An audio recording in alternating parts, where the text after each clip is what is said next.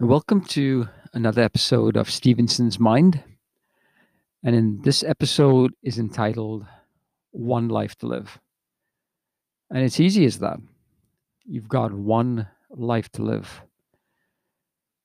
If you look at some religions, we have many lives. If you believe in reincarnation, and also if you look at science with quantum physics, energy can neither be created nor destroyed. You might come back as a loop effect. But for the moment, in the current now, in the consciousness that we are aware of, in the present moment, we have one life to live. And it's as easy as that. But the power in knowing that changes everything. When we're born, we come into this world with ego, with consciousness, and it develops. Awareness develops. The potential is there when we're born, but it develops as we grow up. And for some people, unfortunately, they don't get to realize, they don't get to become aware. You see, if you go through the motions of growing up, without awareness, you'll always be a victim. You'll always be a victim to life, to the environment, and to your circumstance. The one thing that'll change everything for you is the ability to gain awareness and control the direction of your life, the environment, and infuse that with a purpose, and you'll have a satisfying life.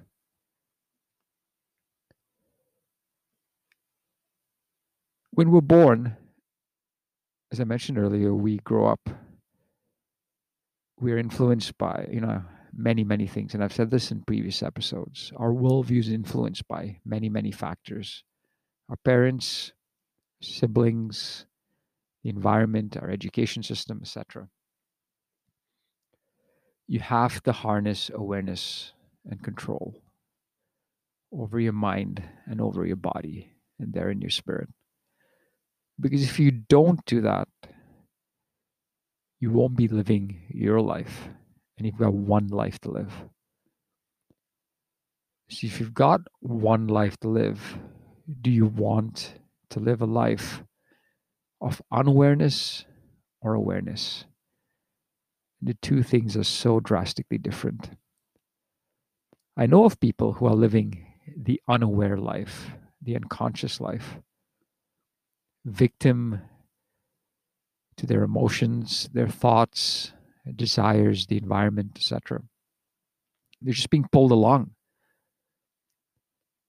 The momentum that is created by the surrounding environment is just pulling them along. And while they think they might be in some sort of control.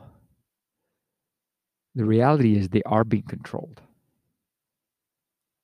And then you get to that end and you think you've led a purposeful and fulfilled life according to your own direction, but really you have not.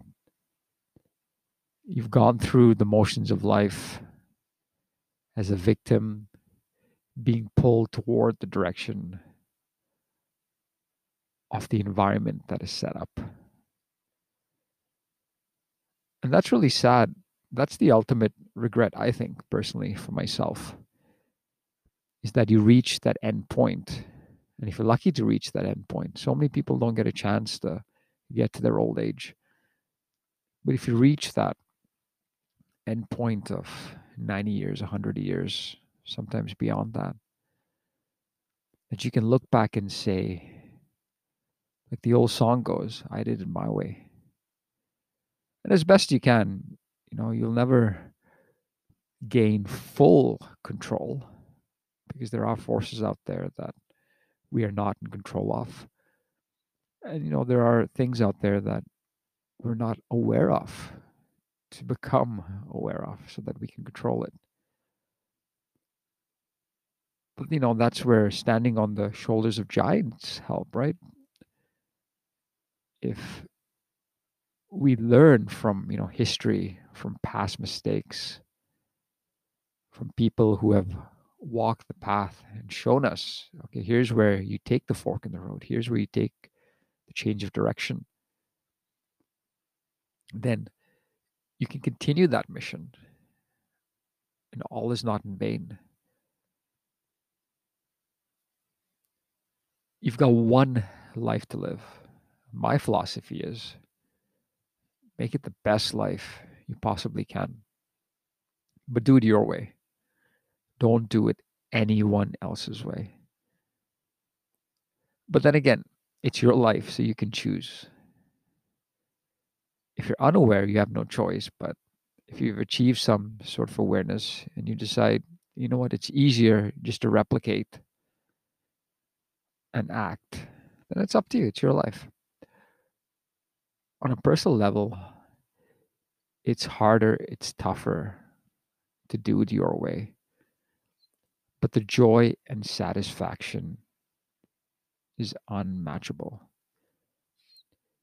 I think it's the difference between being an employee of a company and being the entrepreneur of the company.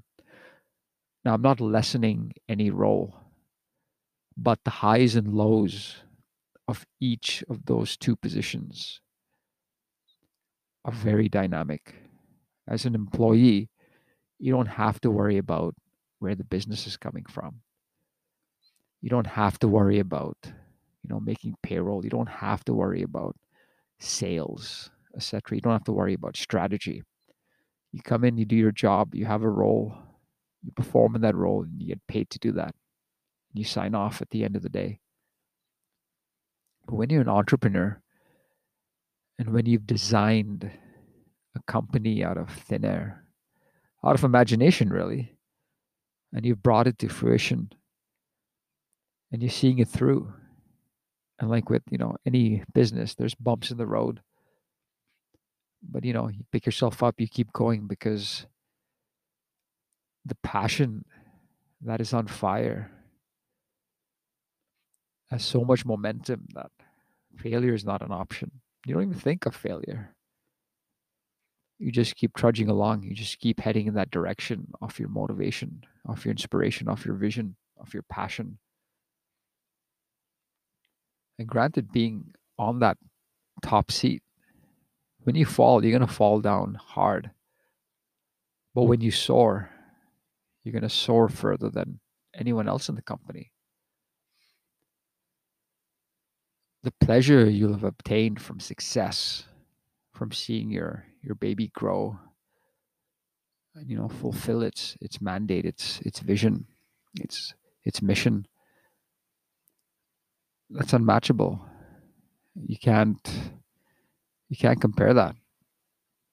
But again, it's your life. Choose, you know, the type of of elixir you want in life. You know, choose the type of fire you want to play with. You can play with a, a low burning fire. That's okay. It's your life. But if you play with a high burning fire, you'll feel nothing like it. You've got one life to live. How are you going to live it? Try as best as you can to live it your own way based on your own thinking, your own decisions, your own actions. Too many times we're influenced by primarily our parents because they're the first ones we interact with when we're brought into this world. They show us, you know, what they they know to be the way of the world. They show us what we need to do to succeed in life but according to their thinking.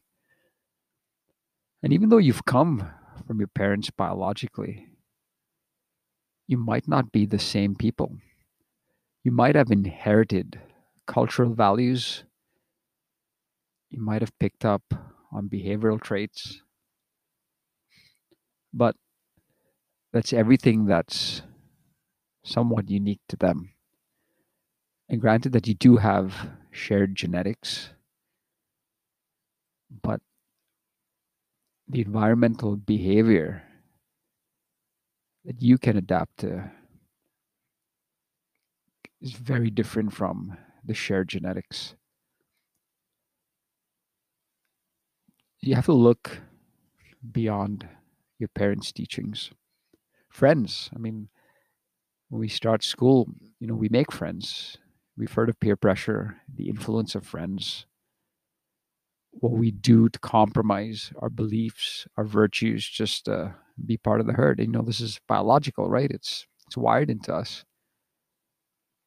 Studies have shown that we're willing to compromise our values and beliefs just to be part of the herd.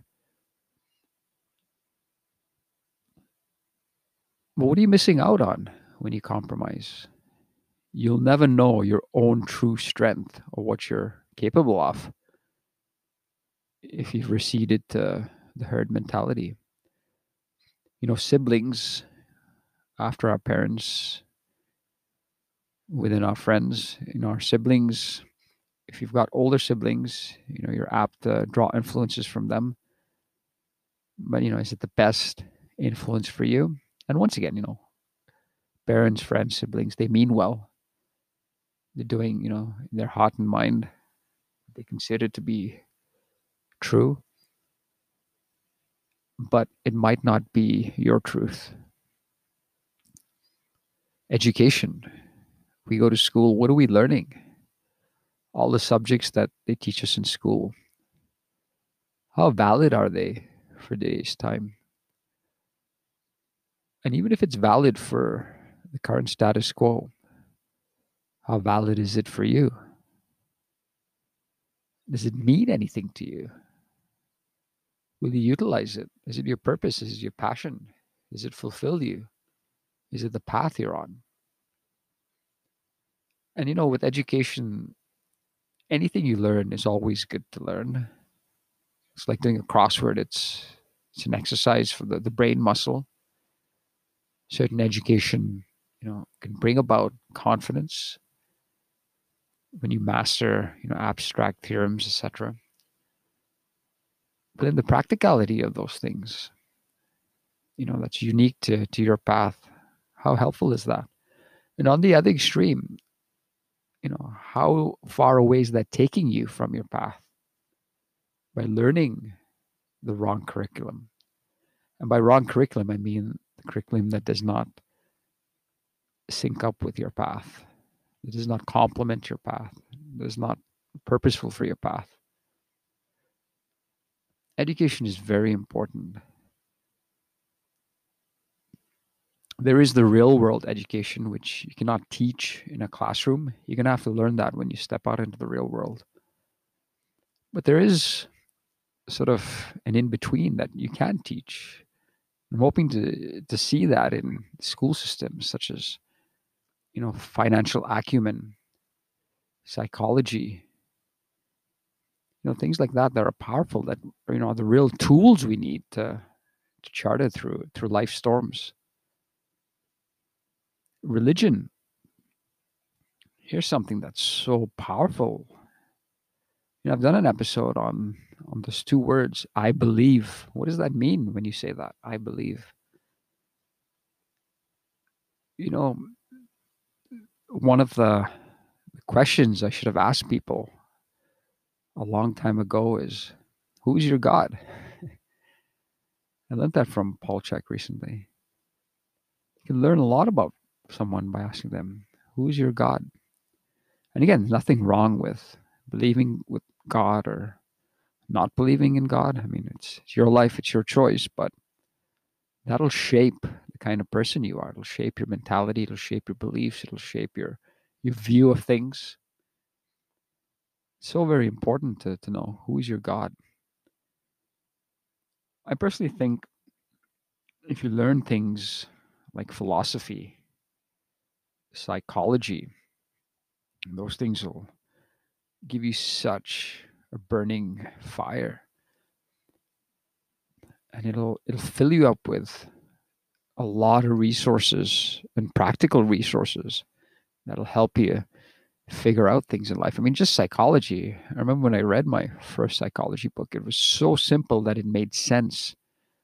And psychology is, is one of those subjects I think that the more you learn, the more you're peeling the layers of the onions. And granted, you know, with psychology, you know, you can beg to differ. You can have your own opinions and beliefs, you know, about how things are. But you know, as, a starting point, it's it's good for you to become aware of of you know things that we have, habits that we have, thought patterns, behaviors, etc., where they come from, how they're influenced.